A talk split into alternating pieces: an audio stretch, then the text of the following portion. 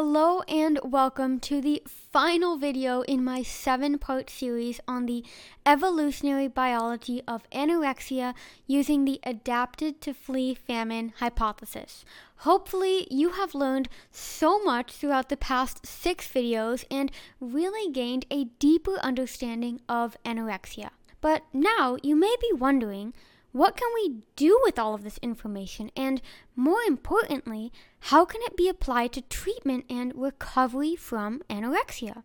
Be sure to like this video, subscribe to my channel, and keep on watching to get an answer to those questions and more.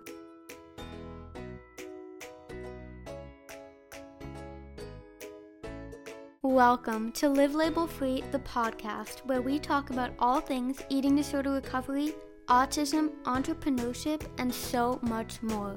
I'm your host, Livia Serra, and my mission is to inspire individuals from across the globe to live a life in which they feel fulfilled and free from limiting labels. I am so excited to have you here and cannot wait to dive into the episode. Maybe you can relate to this after learning all about the adapted to flee famine hypothesis, but for me personally, learning that my illness was a biological one rather than a mental problem gave me the permission slip I needed to stop blaming myself. And not only that, it also gave my family the permission to stop blaming themselves, as this whole psychoanalyzing of what was assumed to be dysfunctional family dynamics or controlling mothers, as Heal the Brute proposed, was now no longer being seen as the cause of my eating disorder. When I learned that my urges to exercise and aversion to food were simply biologically evolved mechanisms that would have perhaps served my ancestors during the Pleistocene, but were no longer necessary for my survival right now, it allowed me to accept the importance of weight gain. Furthermore, it allowed me to accept overshooting my weight, which I do have an entirely separate podcast episode on and will also link in the description below. In order to fully recover from anorexia, you must prove to your body that it is not in a famine environment. Constantly thinking about food, exercise, fearing weight gain, these are all topics that I unpack in depth in my course, Extremely Hungry to Completely Satisfied, in which you'll learn step by step how to free yourself from the barriers keeping you from full recovery. You'll learn how to adopt an abundance mindset and discover healthy habits so you can finally feel satisfied and at peace with food, exercise, and your body.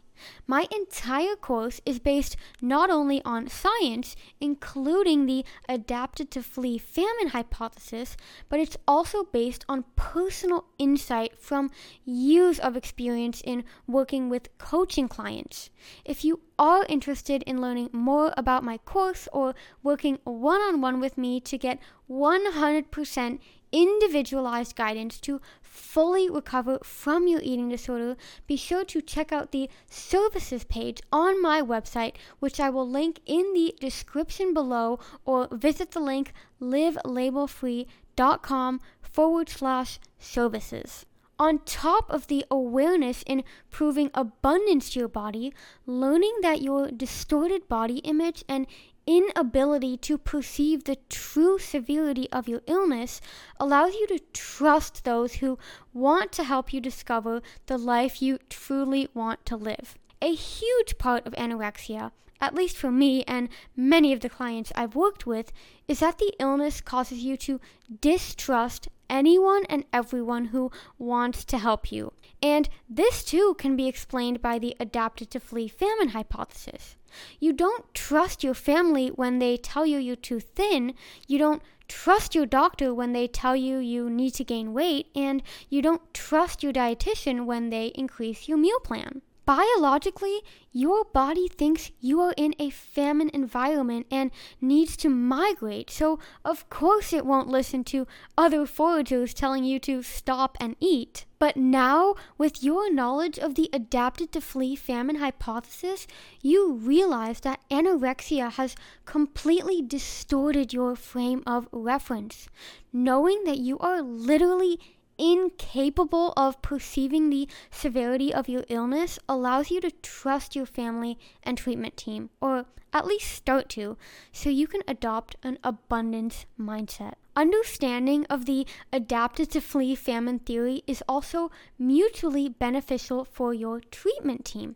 Whereas they may have previously been defensive or blaming of you as a patient, they can now be more compassionate towards you as an individual. If you are looking for someone who has been through this and fully recovered from anorexia, not to mention as an autistic person, I would love more than anything to guide you to full freedom. You can learn more about coaching with me in the description below, or if you just want to show your support for free, please subscribe to my channel to support me in continuing to provide you with all this free, valuable content. I look forward to chatting with you soon. Bye bye now.